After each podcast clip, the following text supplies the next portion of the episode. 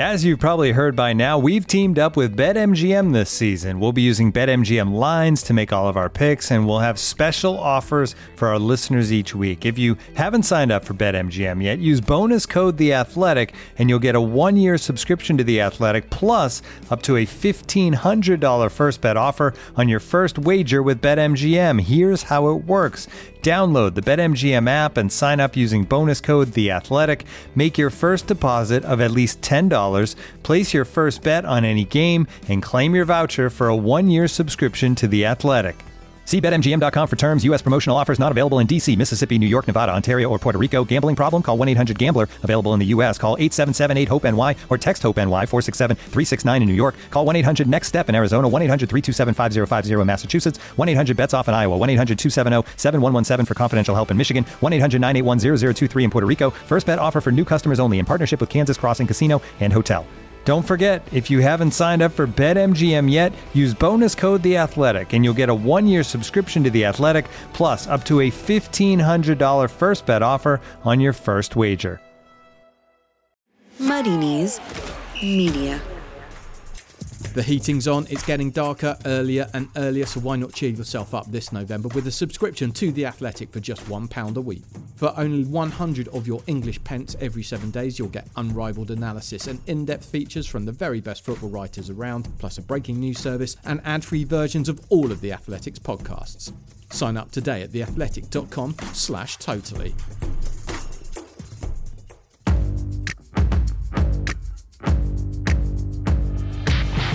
Totally Football Show, European Edition. It's a big week in the Champions League. PSG, Real Madrid, and Inter. Big names currently heading out. And PSG. And exciting matchups on the way this week, too. We look ahead at those and back on a weekend that saw Cesky football in Monaco, more moaning from Messi, and the dawn of a new Dortmund teen superstar. No, another one. All that plus Pards is Sophia's choice in this Totally Football Show European edition in association with Paddy Power. Hello, continentally minded listener, and welcome to another European Totally Football Show with Alvaro Romeo. Hola, James. Yes, indeed. Same to you. James Horncastle's with us. Hello. Also, Julian Laurens. Bonjour. And it's a big hello to Raphael Honigstein. Hello, James. What a weekend. So many things happening and so many things about to happen with the Champions League as well. You're right, James. I, I thought Saturday was quite exceptional in terms of the football that we that we saw. Uh, between you know Mourinho uh, against Pep, between uh, Borussia Dortmund, Moukoko's debut, of course, historic debuts, but Haaland quadruple as well. We had Bayern who struggled a bit. We had the Orlando penalty shootout in MLS, if you like. Saint Etienne losing again seven times in a row, which is a club record. And then Sunday was not as strong maybe as Saturday, but we still had a lot. Uh, and we had Atleti, Atleti Barca on Saturday, and Sunday we still had uh, some good stuff as well all over Europe, especially in Italy with the Milan Napoli game, which I thought was fantastic. So yeah, it was all really good weekend.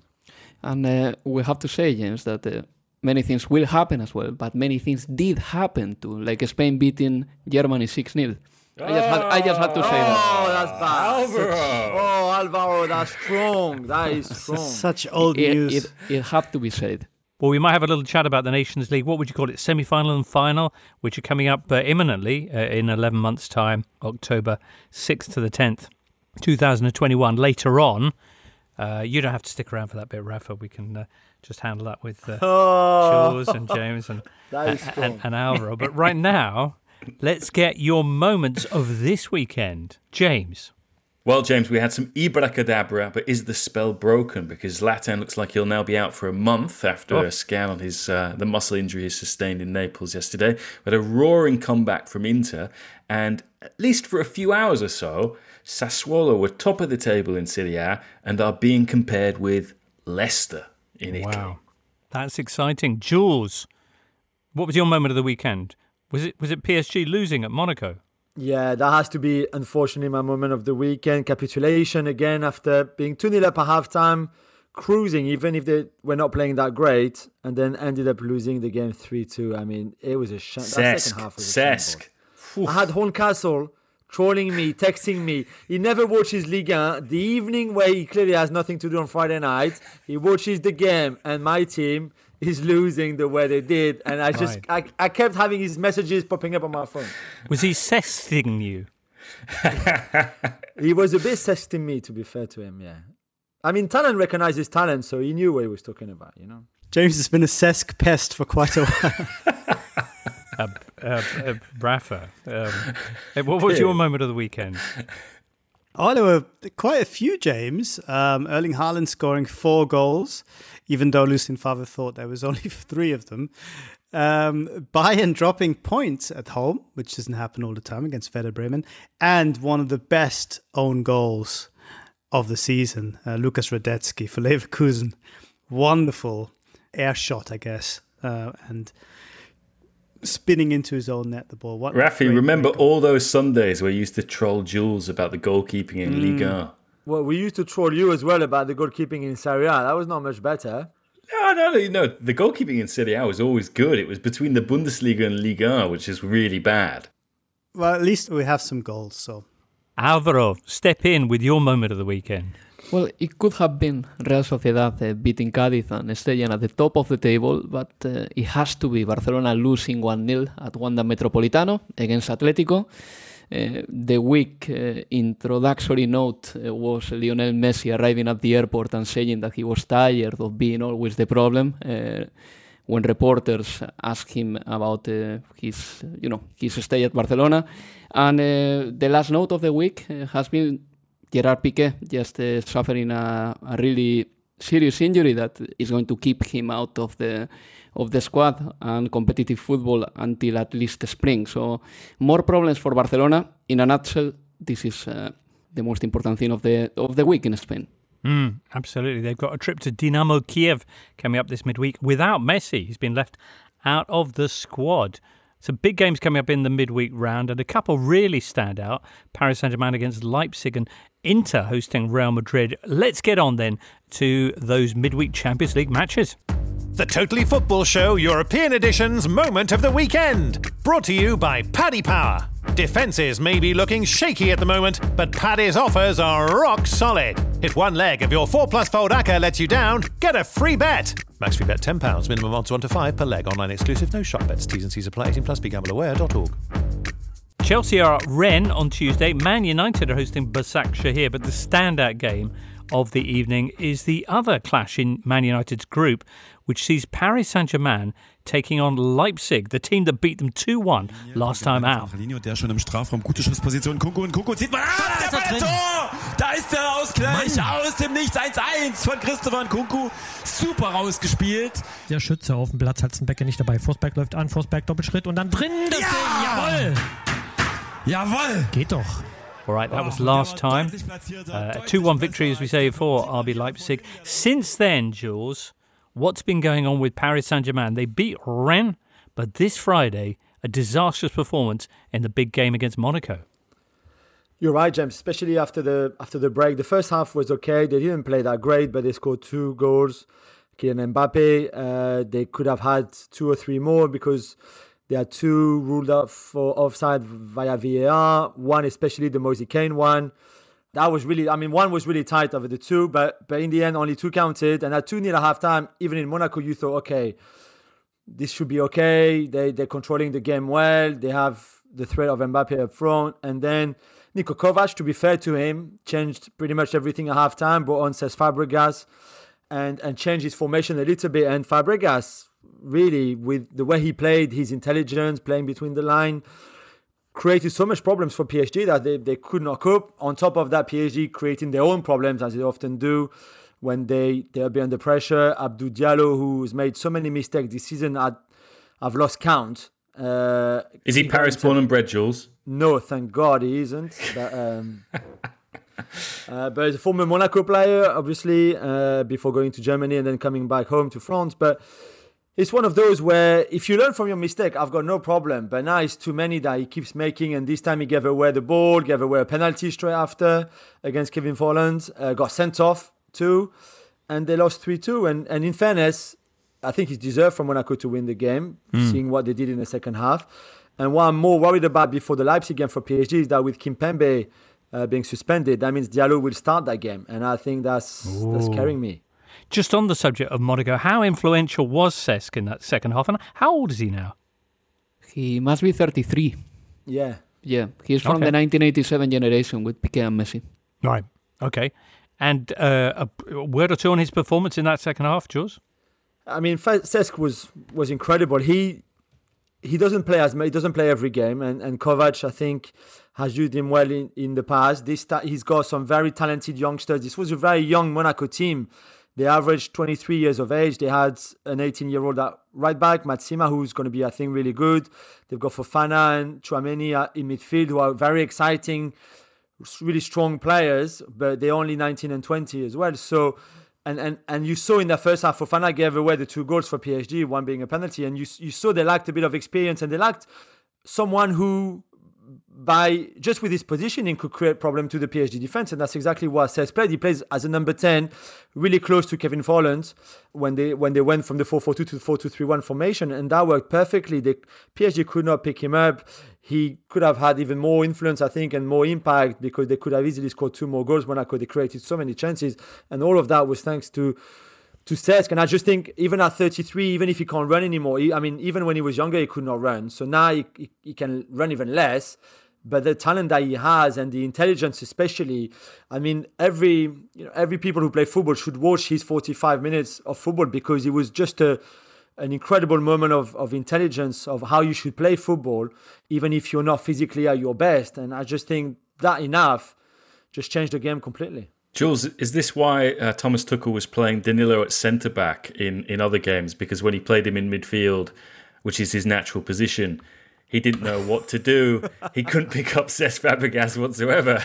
Yeah, what was maybe, on? maybe, maybe there was something. I was expecting the um, the little f- f- sentence from Tuchel at the end of the game. Say, "See, I told you why I don't play him in midfield." He did. He didn't go that far, but it was not very good from Danilo, who could be on the bench on Tuesday night. By the But way, does this make it big for Tuchel this game against Leipzig then? Because what? How many how many defeats have PSG already had this season? And then this feels critical. This uh, Mm. Yeah. this this this upcoming match in midweek. Basically, to qualify, you need about 10 or 11 points in this group. Right, as it stands, one of Man United, RB Leipzig, or PSG is going to miss out. And currently, Man United and, and RB Leipzig are three points ahead of PSG. It's, it's, it's Paris who, who are in line for Thursday night football, Jules. I know, I know. They, I mean, this is a must-win game, of course. Must-win game. I can't believe you're trolling me on Thursday night football. Um, must-win game, of course, uh, against Leipzig. Neymar, he's back. He played a bit uh, the last half hour against Monaco. He was dreadful. Clearly, didn't want to be there. It's okay. I hope he's in better form on Tuesday. Didn't want to be there. Didn't want to be there in what sense? Uh, It looked like he didn't want to be playing. Really, he, he brought absolutely nothing to to the game. I mean, it's either you you're coming back from injury, and it's the plan is that you play a little bit to get a bit of match fitness, especially before Tuesday, which is the the far more bigger game than the one on Friday night. But I don't know if you don't want to play, maybe maybe I don't tell the coach to do something. But he came on and there was just nothing there, absolutely nothing. Wow. Okay. What what about Leipzig, Rafa? What's their form coming into this one?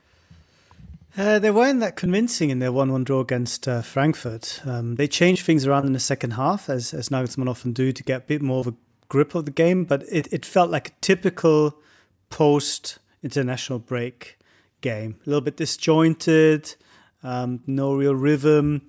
Frankfurt made it difficult for them, and uh, ultimately a very, very disappointing uh, result. But I guess because, you know, Bayern were dropping points and Gladbach were dropping points just behind them. It's it's not you know not the worst result, and we've seen some of their best performances in the season actually in the Champions League, where they seem to be able to up their game. Um, of course, it didn't happen against uh, Man United, but uh, um, against PSG, we saw just how good they were in the um, in the first leg. So I think there's a there's a real opportunity here for them to land another big blow. But they're currently two points off Bayern Munich at the top of the Bundesliga. Four teams packed into those two points, and what looks like being a, a very sensational title race till probably around Christmas, and then Bayern probably race away with it. All right, then, Alvaro, what's your call on Tuesday night? PSG, RB Leipzig. Well, I think PSG is going to win it, but if PSG loses uh, and United beats Istanbul Başakşehir, then Leipzig and Manchester United could uh, fix the game to put it some sort of way and get a draw, which is something that the PSG wouldn't want, of course. So it's a very dangerous one for, for PSG, and I agree with Jules. I think that Neymar didn't look sharp at all, and he was dribbling backwards too much in the game against Monaco, and he has to basically change his direction and go forward because otherwise PSG won't win.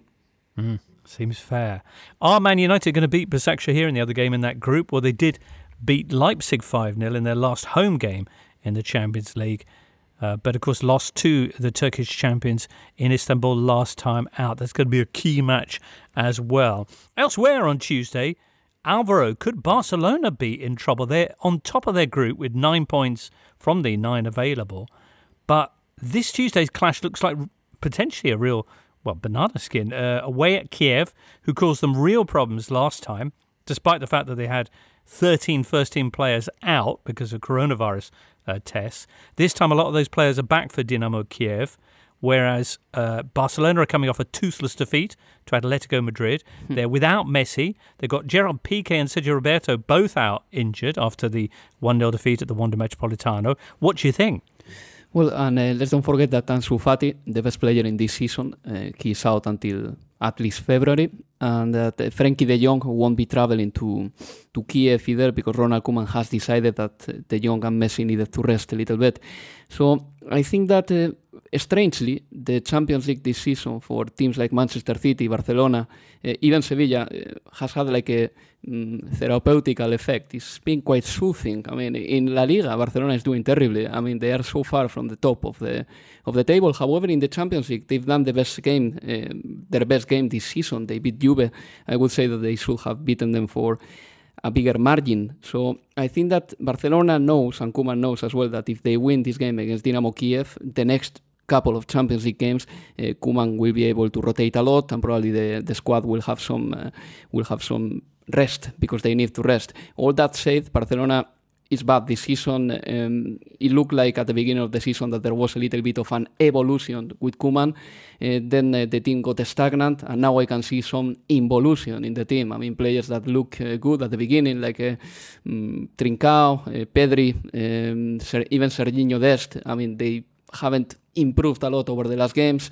Um, the defense is not looking good without uh, Gerard Piqué. Uh, Sergio Roberto is out as well. Lionel Messi the other day against Atletico de Madrid, and I'm talking about the league now, not uh, the Champions League, lost 23 balls, and it looks like everything has to go, or every attack has to go through his feet.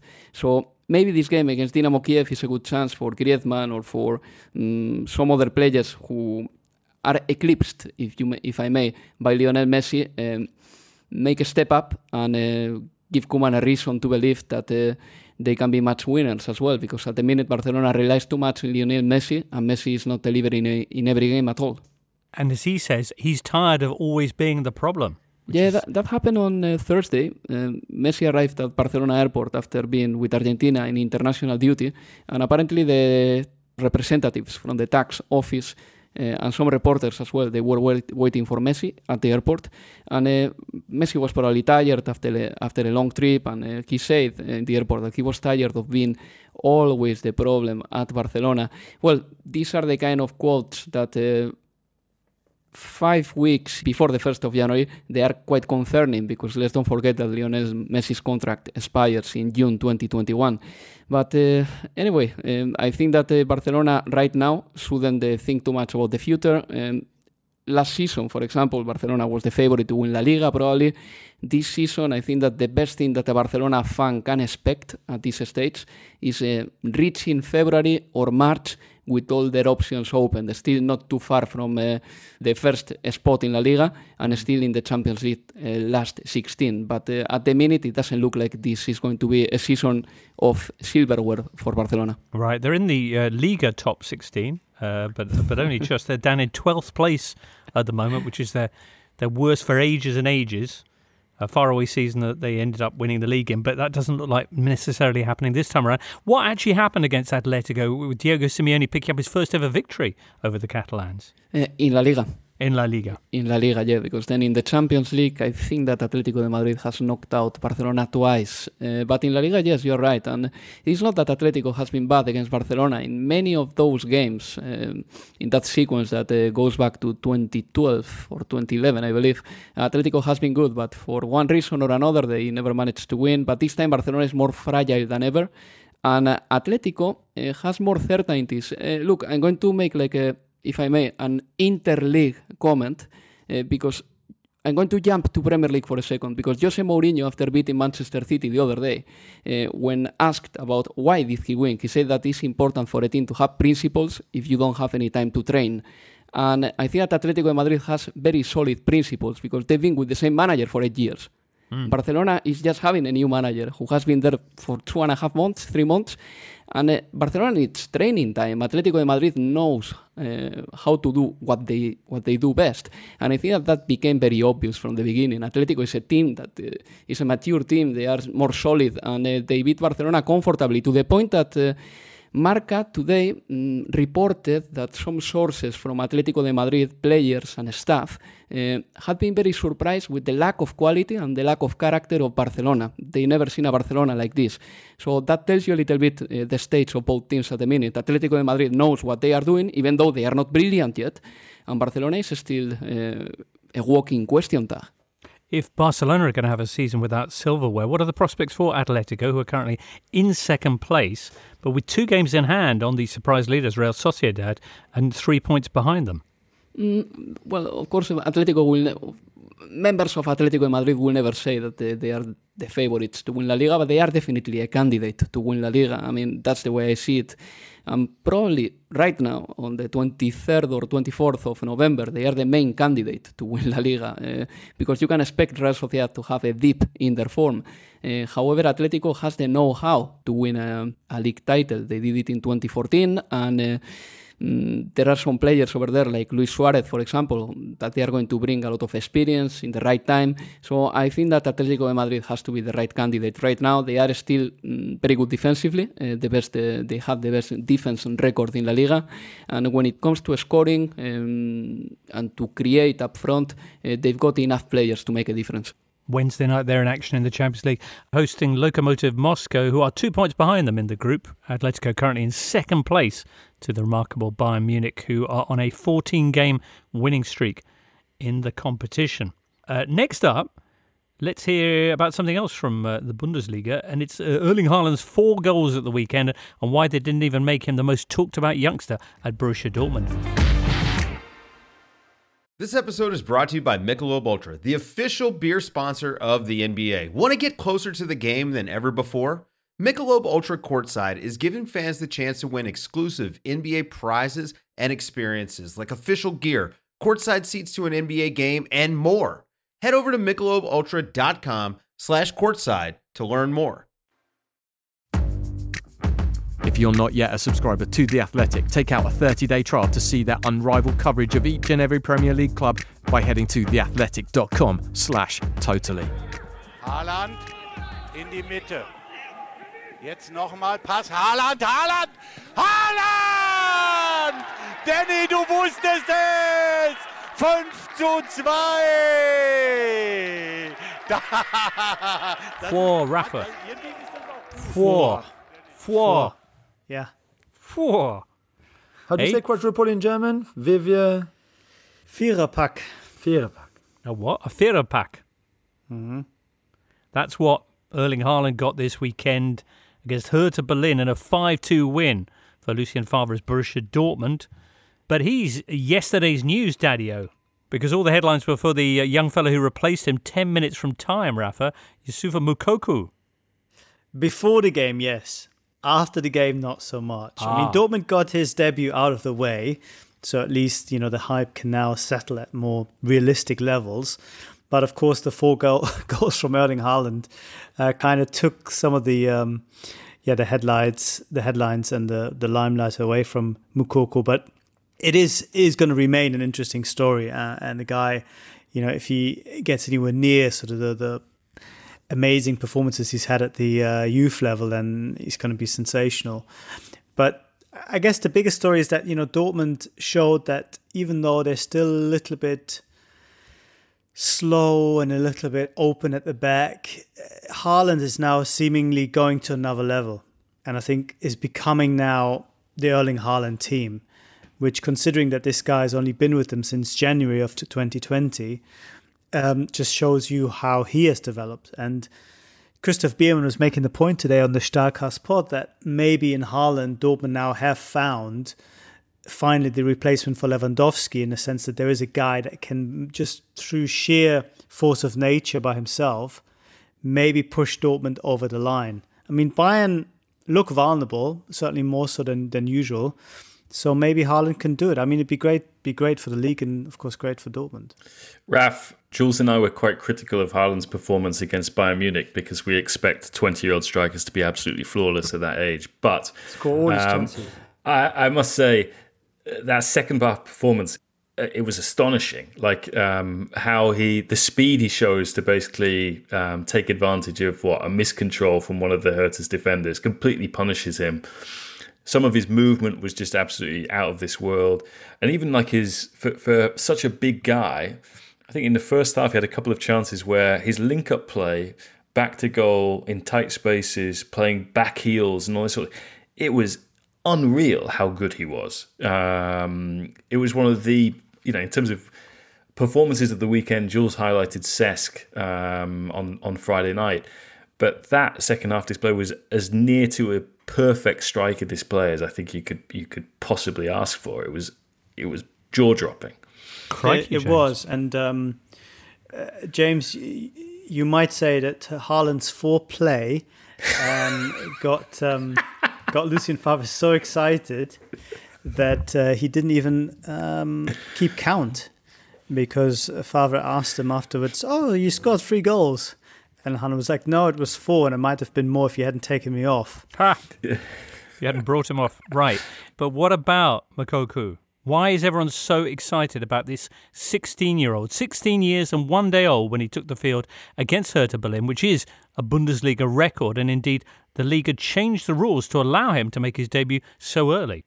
The answer's in the question, James. I mean, he is so young and has been so prolific um, at youth level. He's got 141 goals in 88 games at youth level uh, for Dortmund, which is I mean, the other way around would be impressive, but that's incredible. Either way would be very impressive, but of course, scoring more goals than, than games you've played in is, is hugely impressive. And, you know, this is a guy who, since moving up to the seniors as far as training is concerned, he hasn't been able to play until Saturday, but he's been training with the team since the start of the season, has not looked out of place at all. Of course, he's still learning. You know, some of the mm, tactical behavior is, still a little bit raw, and uh, his decision making needs to improve. But everyone's just just feels that he is ready to play, and that's that's why Favre has been almost working. I don't want to say against the wishes of the club because you know the club are trying to dampen down the excitement, but Favre, who just looks at the player and doesn't care about all the headlines and all the, the age discussion, just puts him in and feels he's absolutely ready. So there's this kind of uneasy, um, you know, relationship between the club being hugely excited and playing up this idea that you know he's he's he's a young superstar and making him at the same time trying, you know, let's not let's not get ahead of ourselves. But and Favre just going, no, I don't care. Um, he is so good, and he is, I think, someone who maybe further down the line this season, and maybe even the Champions League, can actually play in place for Haaland, who's more or less starting all the time because Dortmund don't have another number nine on um, on the bench or in the squad. Mm. Some of the comments about him suggesting that he's kind of a generational talent, that possibly the the, the most talented at this age young player that the Bundesliga's ever seen come through. It's very hard to gauge that from the various YouTube compilations that are out there. Have you seen anything of him beyond the 10 minutes that he had against Hertha? No, because I've never watched any under 19 Dortmund game, um, you know, in its in its entirety. I spoke to someone who does, and it basically said to me, it's pointless watching those games because the guy scores so many goals that you just see immediately he's totally. If if there's an opposite of being out of your depth. Um, everyone else, I guess, is out of your out of their depth compared to him. He just plays football on a completely different level. and there was just absolutely no point keeping him keeping him with the under 19. So that just shows you how good he is already. Mm. All right. Well, Dortmund are in action Tuesday night in Group F. They'll be facing Bruges, who they beat 3 0 last time out. Uh, currently, Dortmund are a point clear of Lazio at the top of that little group in the Champions League. Lazio will be hosting Zenit, who they had a 1 1 draw with away in St. Petersburg a couple of weeks back. Oh, have, have we had any word on Lazio's tests? Well, James, I mean, this is going to be the big curiosity before this game against uh, Zenit at the Olimpico um, because Lazio will once again undergo testing with UEFA's uh, laboratory SYNLAB, um, which has tested some of their players positive in the past, notably uh, Ciro Immobile. Um, and they've had to play their last two match days um, against Bruges and Zenit away from home with depleted teams. Um, so there's an investigation, obviously, uh, going on at the moment um, about the uh, laboratory that they were using in Avellino for their Serie A testing. Um, Lazio not formally under investigation. In fact, they might be uh, victims in all of this um, because they put their faith in a in a lab which um, you know this investigation in Avellino is ultimately into uh, fraud and faulty PPE um, and the faulty PPE in this case would be the the PCR tests that have been supplied to Lazio and then processed by this laboratory which have come back negative in some cases um, when you know some players have tested positive in UEFA's test. So we'll have to see what happens. But Immobile was back; he was cleared to play um, at the weekend in the game against Crotone, which uh, kind of was played out in water polo like conditions. It was mm. amazing that the uh, the pitch actually held and didn't get worse under a deluge in Crotone. There's been flash flooding there, which has been um, pretty devastating uh, for for the locals. Um, but Immobile scored what is a 107th goal for Lazio, which means he's uh, he's now level, level with Beppe Signori, James, yeah, and his size four feet. Yeah, um, indeed.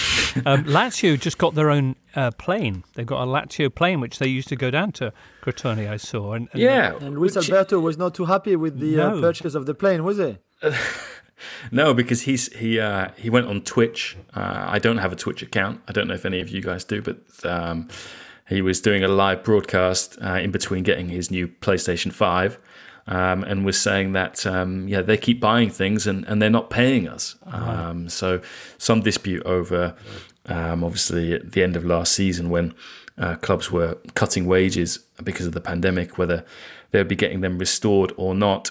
Um, Luis Alberto, there was some doubt as to whether he would actually play in the Crotone game because um, uh, apparently the hierarchy at Lazio were considering whether to punish him for that comment. Instead, it looks like they'll just fine him um, because Instead, I think they just Lazio made him fly on the airplane, which was so uh, terrifying. The, the, the landing at Crotone. There's a video of it with all the Lazio well, players. also, I'm pretty sure this is one of those Boeing 737s which have been kind of decommissioned uh, or, or only just now being allowed to fly again, and it's like a leasing arrangement with a Bulgarian airline. I mean, it's it's just utterly utterly it's bonkers. very Lotito. Yeah. Uh, interestingly, interestingly, Lazio came back from the game via Alitalia. Uh, make of that uh, what you will. Uh, anyway, uh, the other games on Tuesday are from Group E, where both Chelsea and Sevilla can wrap up qualifying this week.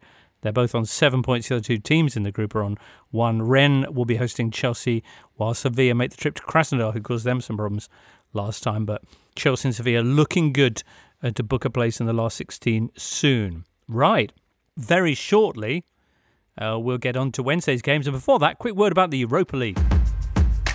On this week's From the Horse's Mouth podcast, the lads are joined by Shane Lowry, fresh from his Masters performance at Augusta. Here's what Shane's caddy was too scared to say to Tiger Woods after his disastrous 10 on the 12th. Because any time he hit a bad drive or an average drive, he'd say to Joe, his caddy, that was like one of yours. And we stood on the 13th tee, and Bo said to me, What do you think he'd say if I said to him, I bet you wish Joe hit that one? Search Paddy Power on your podcast provider to listen now. Paddy Power, 18 plus begambleaware.org. on Apple Podcasts, Spotify, Smart Speaker, and now ad free on The Athletic. This is the Totally Football Show with James Richardson. Hey, Thursday night football. We all love it. Uh, and particularly when it involves. Do you know, there's a lot of games actually looking at the wow, a lot of fixtures. But one one really stands out, and it is Lille Milan. Both teams with uh, impressive victories at the weekend. And Lille, who had a, a very fine win as well when they faced uh, Milan earlier on in this Europa League campaign at San Siro. A James.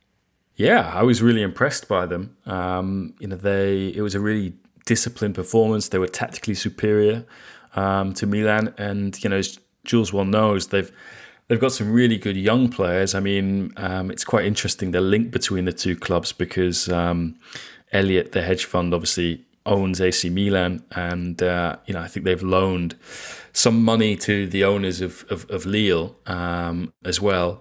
And in some respects, the projects are quite similar um, in terms of how they're investing in their playing staff. And um, you know, Renato Sanches won't be playing in this game, but he was outstanding um, in the first leg, if we can call it that, in the in the group stages before this double header. Um, but they've also got some really good kids like Sven Botman, um, the the Dutch centre back, um, and Jules. Uh, they've been doing well in Liga, but there's some off the field politics going on around their sporting director who hasn't been seen since August. Yeah, that's right, Luis Campos, who you know um, has great reputation in in football for being this guy who finds those very good young players, especially we saw at Monaco. He he built that team for Jardim that won the league eventually in 2017. He has built this team, as you mentioned, James rightly, that's been pretty amazing for the last two years at Lille. Uh, with Christophe Galtier as, as manager. The problem is he didn't get on with Marc Ingla, who's the uh, the former Barcelona man who was the let's say the CEO at Lille, who is now leaving the club. I think because he was going to be either him or Luis Campos. Luis Campos has a very um, strange relationship with Lille in in the sense that he's not paid directly by the club, as in like you know he's not part of the club uh, per se as a sporting director. He's he's paid by the owner of one of the companies owned by the owner of Lille. It's a bit complicated, but but anyway, I think they got that one sorted by by Ingla's departure now because I think Campos is by far more important to Lille and the way they work with their business plan, which is again finding all those young players giving them a platform to shine and then selling them for a lot of money, like we saw with Victor Osimhen. Obviously, come in uh, completely unknown, pretty much from Belgium, where he had a, a, good season, but then having a very good season in France and being sold for up to 80 million to Napoli. So that's the idea. And for that, Ingla is not as important as Campos, of course. But I don't think that troubled the team winning 4 0 very easily against Lorient on Sunday night, last night, where they were very impressive.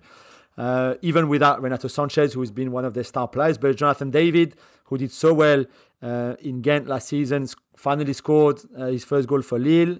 Uh, that would be good. We saw Yusuf Yazici, who scored three against Milan, uh, scored actually two hat tricks so far in the Europa League, one against Milan, who did so well as a f- second striker in that game too against Lorient. So right now, all is good for Lille uh, before before they face Milan in France. Yeah, Yazici became the first player to score a hat trick away at San Siro against Milan since Rivaldo for Barcelona wow. in, in 2000. Mm. Lille are currently two points off the top of the table, two points behind Paris Saint Germain in League uh, Milan, very much top of their Classifica after their 3 1 win at Napoli. The first win away at San Paolo in how long, James? A long, long time, James. Right. Um, and it was without Stefano Pioli, their inspirational manager, who was off with the Rona. Uh, before the game, Zlatan revealing that uh, Daniele Bonera, who was standing in as manager, was looking a bit nervous. What did Zlatan say to him? he said, uh, "Yeah, you look stressed out, um, but uh, don't worry. There's Ibra. I'll take care of it." And uh, boy, did he take care of it! Um, scored a sensational header um, to put uh, Milan in front. Theo Hernandez cross, but you know he's still quite far out. You know, just coming into the box and gets ahead of Koulibaly and uh, manages to actually put some power on it to glance it as well past Alex Meret. Um, I thought uh, Napoli actually played well uh, for the for, for the most part of the first half, but then gradually got more and more frustrated. Um, and Gattuso was talking about this afterwards that you know, when they you know start complaining uh, to each other about you know sort of misplacing a pass, or you know when they start basically getting up in the referee's face and complaining about decisions, you know they lose their heads, and, and ultimately Milan went on and won this game. Um, Ibra Ibra got a second. Uh, Mertens then pulled one back, but I thought Milan finished the stronger with uh, Jens Peter Hauge um, mm. scoring. Lovely goal. Um, uh, scored late, uh, came in late in their January transfer window, and uh, scored on the night uh, that uh, his former club Bodo Glimt surprisingly won the the Norwegian league as well. So. Uh, I think the only kind of bum note for Milan on the back of uh, the win was that uh, Zlatan had to go off with a muscle injury in his left leg. He had a scan this morning, which shows that he will be he'll be out for at least 10 days. That's when he's going to have another scan, but it's expected that he'll be out for a month. Um, now, you know, because he's he's started the season on fire. Um, you know, he's scored in every single game he's played in the, in the league um, so far this season. Um, there's a lot of talk about you know Milan being Ibra dependent, but there's no doubt he is very important to this team. But um, yeah, since he joined last January, I think they played seven or eight times without him, and they've been unbeaten. Remember, during the season, he um, he had COVID nineteen and had to isolate for two weeks.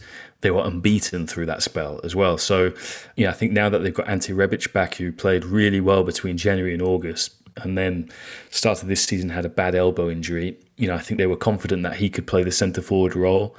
Uh, we'll have to see if Leao, who you know was playing really well before the international break and then went on international duty for Portugal's under 21s and got injured, whether he can come back and, and contribute in that as well. Um, but Milan, you know, I think what Alvaro was saying about Atletico and having principles um, relates to Milan as well. You know, this is a very settled side that knows uh, what it uh, what it's about. Um, the, all the players that they have, have, bought have been bought with this system and this coach in mind, and uh, yeah, they've been they've been playing really really well. And I think after beating Inter in the derby, to then go to Napoli and beat um, uh, beat another rival for the for the title, even though know, Milan's objective this season is to just simply get back into the Champions League for the first time in in six years, it's very encouraging. Mm-hmm. You can get a slightly shorter version of that answer in your in your long read about Milan on, on the Athletic. James. It's true. Yeah, which is excellent. You talked to all the big names yeah, speak to Ivan Gazidis um, and Paolo Maldini. Um, but it was really interesting to talk to. I mean, we were talking about Luis Campos earlier. Talk to someone who Milan have appointed, who worked under him at Monaco, which is uh, Geoffrey Moncada, who's the chief scout there. Frenchman, he says, you know, famous. He joked to me that he's uh, he's a Monaco fan, the only one.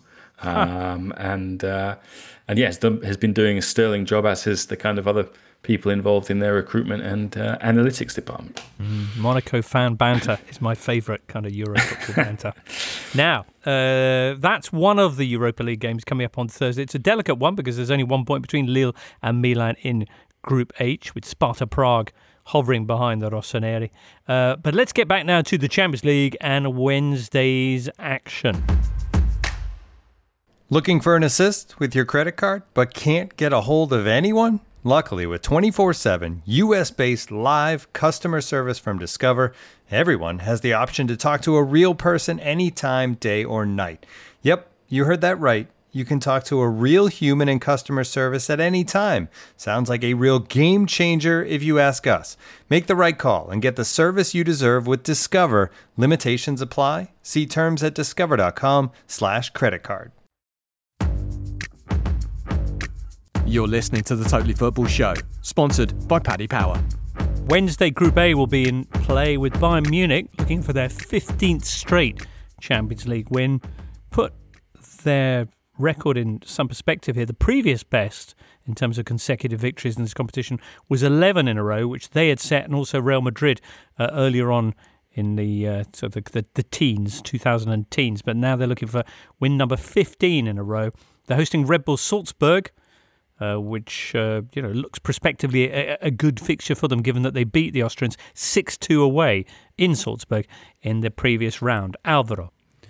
No, I just wanted to say something about the records um, because I think that uh, they are happening at an incredible speed over the last 10 years in every competition. In Premier League, for example, this weekend Liverpool got uh, its 64th straight game with no losing at Anfield in the league a year ago uh, they got uh, 18 wins in a row. Manchester City got that two years ago. In La Liga, uh, Barcelona under Guardiola set um, a record of straight wins in 2010. A year later, Jose Mourinho got 100 points in La Liga with Real Madrid. So this is a trend that is happening in every league, I believe. and in every competition, even in the Champions League too, in terms of records of goal, Cristiano Ronaldo scored 17 in the Champions League not long ago, I believe. So the polarization of football is massive, and in the last 10 years, uh, mm, it has become so so obvious that it cannot be overlooked. So you think it's because of the concentration of riches at fewer and fewer clubs? Absolutely, and uh, I think that in this decade we have only had the champions uh, in the Champions League from five different countries, uh, not from France, yes, from Germany, from Italy, from Spain, from England, and from Portugal, Jose Mourinho's Porto. But in the 20 years before, from 1980 to 2000, teams from more countries were winning the Champions League. Uh, even I remember Steaua Bucharest or Olympique Marseille winning it. So uh, I think that instead of becoming more democratic football, uh, as soon as the uh, Iron Curtain fell in 1989, uh, you could have thought that mm, you know teams from the east uh, will become stronger, as strong as the teams from the west of Europe. Hasn't been like that. The power has shifted from 1992 um, onwards to the to Western Europe, and uh, the the gulf in difference and in results is massive between the east of Europe and the west of Europe. Now, in Group B, things are getting mighty interesting in the Champions League, where for all their money and concentration of riches, there are two big, big European sides, Inter and Real Madrid, who are currently set to miss out on the last 16, Alvaro. Put that in your theory and smoke it. This was the sound of Real Madrid coming back from the dead in the last clash between them and Inter. Rodrygo, la pelota para él, Rodrygo. ¡Golazo! ¡Golazo de Rodrygo que venía en la segunda línea! Los dos que han entrado de primera mano de. And they meet again this week at San Siro. And as I mentioned, they're both currently not in the qualifying positions. Shakhtar are in second place. Borussia Mönchengladbach, the surprise leaders in this group. All right, so this looks absolutely crucial, the game at San Siro. And also potentially pretty crucial is the fact that Inter, as they go up against the Merengues again, have Lukaku back in the side. Ooh, James. Yeah, Lukaku uh, was outstanding really after the hour mark uh, for Inter, and they needed him to be because they were playing against Torino. Relegation threatened Torino, whose manager was self isolating with COVID 19, and the Torino side that was also without Andrea Belotti, who got injured in the warm up, um, and yet they found themselves two goals to the good um, at San Siro. Simone Zaza uh, getting uh, his name back among the headlines, what for the, probably the first time since that penalty Euro 2016. Um, and uh, and Lukaku was brilliant. I mean, he scored twice. He assisted another one in a in a in a comeback as, as into uh, one four two in the end. Um, you know, it was interesting that you know as Conte turned to his bench to try and get his team back into the game. Uh, he has five substitutes at his disposal, and he does not use any of them on Christian Eriksen. Um, as we uh, approach what the one year anniversary of, of, of that signing and, and, how it really hasn't worked out uh, for the Dane. Um, but look, I mean, Inter feel like they have been unlucky in the Champions League so far in terms of uh, how well they played against Gladbach, the chances that they created, and, and, basically conceded two goals from two shots on target, one of which was a pen. Shakhtar hit the woodwork, dominated that, but again, didn't score. Uh, I think uh, that has been one of the stories of their season that they, they haven't got the the wins that their their chances or uh, the, the kind of how well they played is kind of deserved. And uh, boy, I mean, the pressure on Conte would have been would have been huge had they not got uh, the win at the weekend. I don't think it would have been enough to go into this Real Madrid game saying it's make or break for him because I think yeah, the reality is his contract is so huge that it's so expensive to sack him. He is practically untouchable um, um, at Inter. Um, but Sergio Ramos missing, uh, mm. and we all know that yeah, in the seven of the last eight games in the Champions League in which he hasn't played for Real Madrid, what has happened? Real Madrid have lost. So. Well, well, yeah, Alvaro. So the, the prospects, the, the situation for Real Madrid not looking too rosy. A draw at the weekend with Unai Emery's Villarreal. Ramos out. A lot of doubts over Benzema's participation and possibly Casemiro as well and Militao. Yes, Benzema uh, did not train on Monday, uh, so he's unlikely to play against Inter. Uh, Jovic, uh, we have to remember that the second striker, he's got COVID 19, so the striker could be Mariano, a man that uh, Zinedine Zidane uh, barely uses. But however, whenever he plays, he scores goals. Uh, he scored the goal against Villarreal this weekend.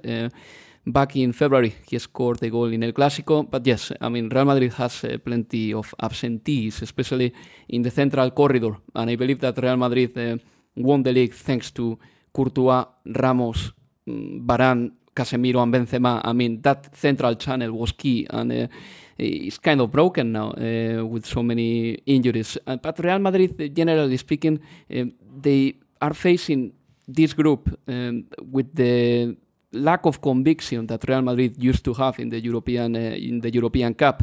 And I think that, for example, against Inter, they got one of those wins uh, because Inter is suffering from the same uh, probably personality problems uh, that Real Madrid is suffering. But uh, I think that uh, this is going to be really tricky for Real Madrid. they rely a lot on a player like Eden Hazard, and Hazard is still not playing very well. Um, another important player like Fede Valverde is missing, by the way, and he provides a lot, of, a lot of physicality. And one thing that happens to Real Madrid as well, and that explains very well their state at the moment, is that they don't believe that they can win games. For example, against Villarreal, they scored the first goal, and it looked like if they push Villarreal a little bit, they could score the second, and they didn't push that little, little bit because they don't have the confidence to do it. They generate half chances, but they don't create real goal opportunities. And this is something that, uh, you know, as I said in a couple of podcasts ago, I believe that. Uh, maybe this level is enough to fight for the league, but in the Champions League, you need uh, more cutting edge.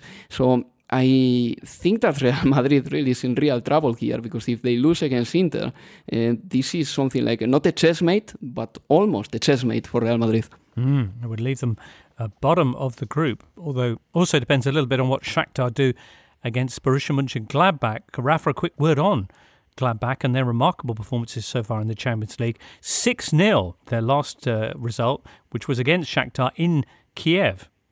Yeah, and Gladbach playing first, um, it's, it's, an early kickoff um, with the real opportunity to put pressure on um, Inter and, and, and Madrid with another win against Shakhtar. I think Shakhtar should have more players available. They they were fairly depleted when they last came up against uh, Gladbach, but the point is that Gladbach themselves have been struggling a little bit. Um, certainly in the league, their form has been a little bit indifferent. They only managed a 1 1 draw against Augsburg after taking the lead. Uh, Augsburg had a player sent off uh, with about 30 minutes to go, and then they conceded a, an equaliser um, late on, which left them really frustrated. Sort of the the game that uh, they kind of threw away, um, having lots of chances. But a little bit like Leipzig in the Champions League, they've been absolutely outstanding. Um, still unbeaten, and I guess the way this group is shaping up, you probably have to beat Shakhtar if you want to go through. Uh, a win puts them in a great position, but they could still, depending on what happens in the other game, find themselves with more work to do ahead of those two games against uh, Madrid and, and, Inter. So it is it is a real opportunity, I think, for them to do something that very few people would have expected or even hoped for, uh, which is to qualify uh, in this group in first or second place. Mm, remarkable stuff. Uh, the other games Wednesday, you've got Group D and Group C. C has Olympiacos hosting Man City.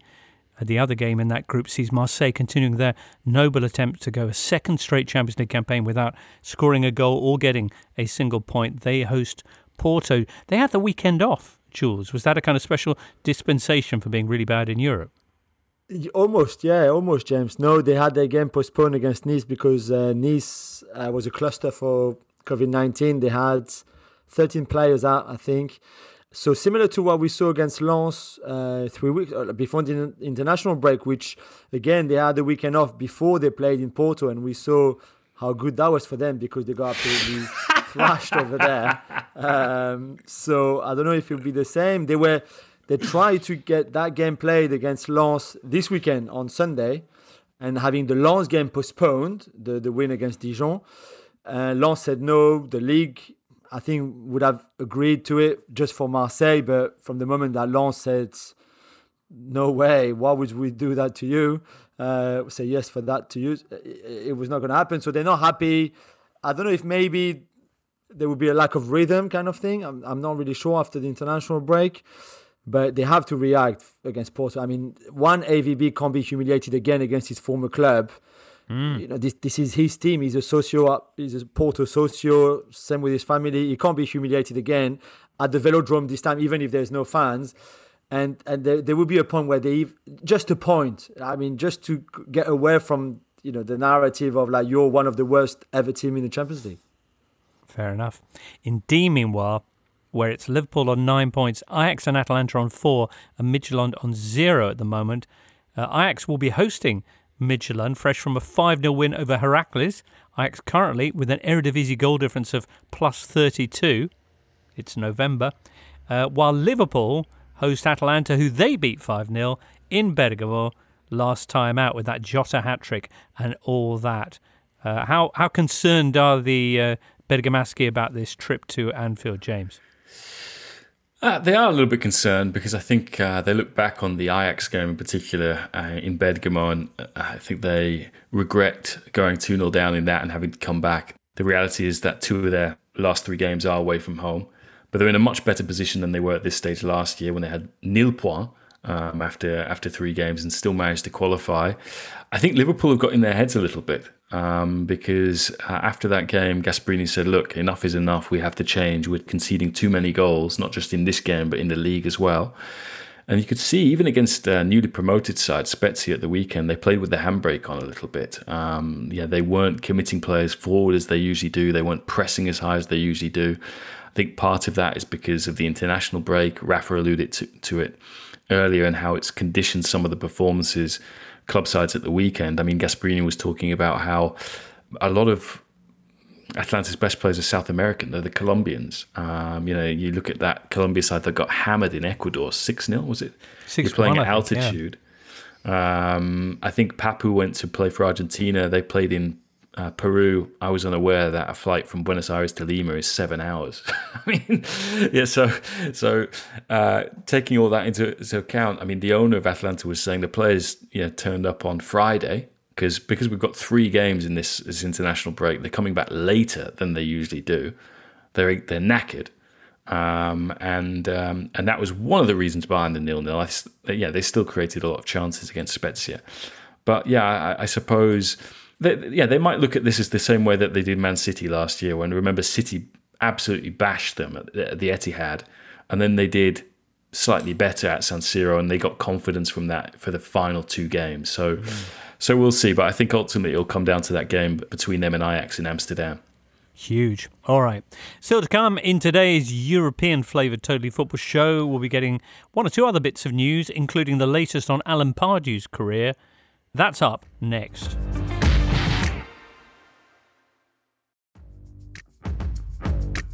This is the Totally Football Show, part of the Athletic Podcast Network. The Athletic is the only place you can read articles by Daniel Taylor, Amy Lawrence, Phil Hay, James Pearce, Ollie Kay, and the very best football writers around.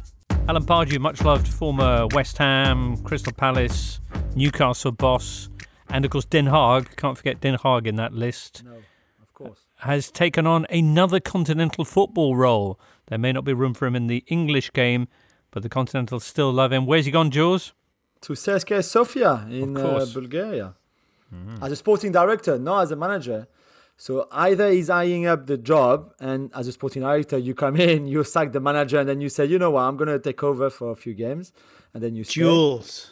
Or, or he wants, or he just wants to uh, have a go at, as a, a, sporting director job to see if he's any better, which can be in a market he knows so well as you know, like Bulgaria. You know, yeah, uh, and yeah. the language is obviously bilingual because you know he, he's uh, he no I don't know but I don't know it will never stop surprising us. Is this a good squad though? If you remember uh, Jerome Sinclair, the former, uh, he was one of Liverpool's uh, very promising talent in the academy. Uh, plays there now. Younous Sankharé, the former PhD player, plays there. But where well. did I mean, Sinclair come from, Jules? He came from Watford, correct? Yeah, and he was. And really Alan Pardew is taking the job of the guy who's just gone to Watford as sporting director. Oh, really? yeah. So, you know, it's uh, you know, ultimately, I, am sure he got a good recommendation when he said, uh, "I've got this guy, Jerome Sinclair." I mean, maybe I think it's Cristiano Giaretta, who used to be at uh, Udinese for a, for a, a, long time. You know, maybe he was already uh, eyeing up Jerome Sinclair anyway, and that's just happened anyway. Wow, that's some top level dietrologia from James Horncastle. CSKA Sofia, as you know, listener, our third right now in the Bulgarian A League. Uh, Ludogorets leading. The people uh, of the forest. Yeah, that's them. Yeah. Ronnie Ronnie Clark's Ronnie Clark's got a question for Jules. Says Ronnie, uh, what is wrong with Ben Arfa? Watched him play against Rennes, scoring for Bordeaux. Is he disrupted in the dressing room or just lazy? Only shows up once in ten games. Yeah, this was a 1 0 win for Bordeaux, and he scored the only goal. Jules, what, Great what's your take on Ben Arfa?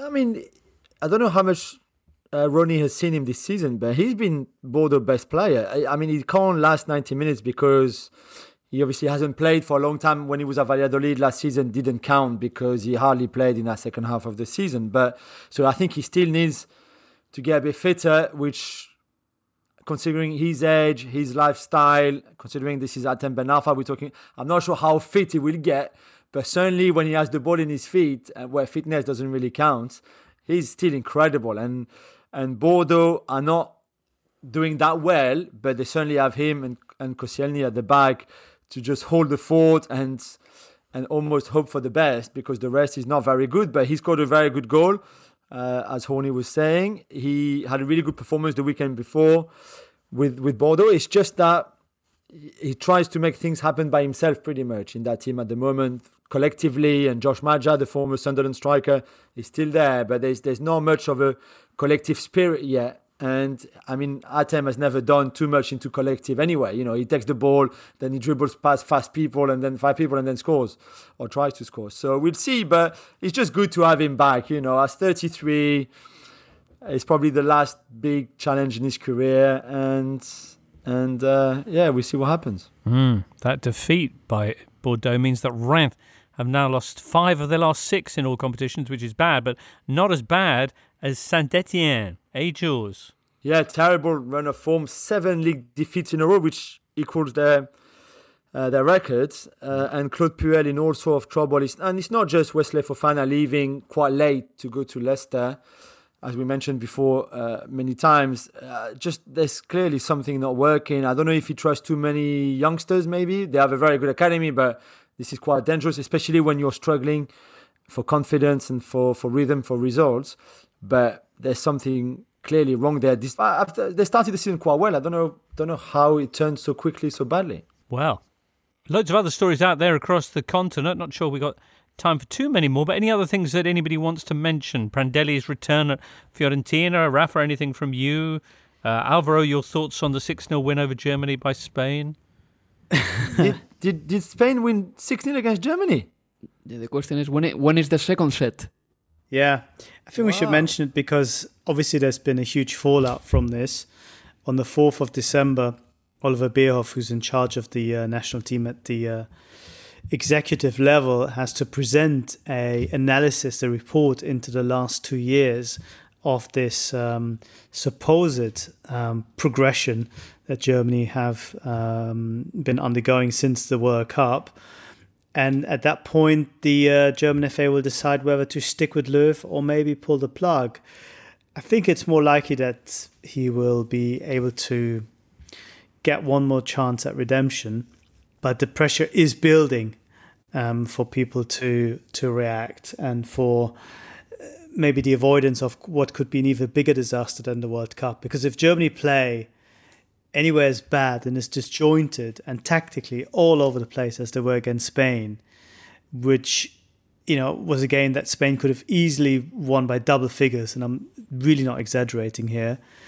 Um, France and Portugal could could knock Germany out quite easily, so it's it's a really big decision to make, and it'd be very very interesting to see what what happens at that next meeting in December. Jules, you were complaining earlier about James Horncastle sending you constant uh, texts uh, through Paris Saint Germain's game, but I was in Florida and my, my WhatsApp was just buzzing right throughout World's Strongest Man with you trolling Rafa about about the Spain game. Well, I, I uncorked that bottle, but I only sent one text. I Right, just no, told was everyone everyone to pay attention to that game. No more than that. Well, it was extraordinary. The kind of thing. I mean, it's a testament to the regard that Germany are held in. That everyone was so gobsmacked to see them lose like that. The biggest defeat since Sven's five-one in Munich, eh? Yeah. Mm. All right. Could always get Sven in. Yeah. You know, if, if you decide against Jogi. Right. Sven will take it. Well, it is Spain who goes through to the the semi-finals and final. That kind of last four of the Nations League, which curiously will be in October 2021, from the 6th to the 10th. That'll be over an international break, essentially. And the four teams involved will be put into smaller World Cup qualifying groups to allow them the weekend off to do that. That's France, Italy, Spain, and Belgium. Who's excited?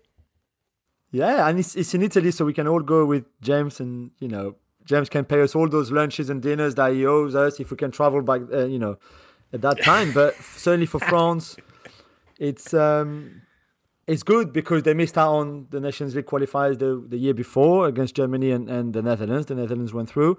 But this time they were very good in Portugal. The game they had to win really the final of that group, which they did with a very impressive performance collectively overall. And I think they you could see what Deschamps is trying to do. You could see the improvement. You could see the new players coming through. So it's all good at the moment. Crazy that this is the first tournament held in Italy since 1990. Isn't that amazing? First international tournament. First senior international tournament. Okay, yeah. first senior It's the- international tournament, yeah. Yeah, and Spain hasn't hosted one since 1982 either. That's even They, crazier. they try. It's even it's even farther back. They tried to. I don't know if this was a real attempt or not, but I think they tried to make like a joint candidacy uh, with Portugal uh, for a tournament. I don't remember which one, and that didn't work. Uh, but yes, that's a long time ago. But when it comes to the Spanish national team, I have to say that. Uh, on was it Monday evening, mm, the day before the game against Germany, I listened to many radio shows, sport shows, and in Spain there was this consensus among journalists and reporters and uh, opinion makers that the Spanish national team wasn't good enough this time, and you should have listened to those shows 24 hours later. So it was like passing from the from the night to day, from the darkness to the light. And uh, yeah, I, to be honest, I think that Luis Enrique is doing a very good job. Uh, I believe that after he has tested around 40 players, it's time for him to uh, try to find his lineup in March before the Euro starts in in June. Alrighty. Well, that brings us to the end of today's European Totally Football Show. Many thanks to you all for being part of it. James, Rafa, and Jules, you'll be involved in the goal show on Tuesday and Wednesday on BT. Uh, the ideal way to stay across all of the Champions League action. Uh, and I'll be tuning in for that. I, I'm going to be sat at home quarantining, so I'm going to be enjoying that one with my, my feet up. Have a great show, and we'll catch up with you again next week. Listener, from all of us here for now, it's goodbye. You've been listening to the Totally Football Show, part of the Athletic Podcast Network. Keep up to date with everything Totally at thetotallyfootballshow.com and follow us at The Totally Show on Twitter and Insta. Check out all of the Athletics football podcasts on Apple, Spotify, and all the usual places, or listen ad free on the Athletic app. The Totally Football Show is a Muddy Knees Media production and sponsored by Paddy Power. Muddy Knees Media.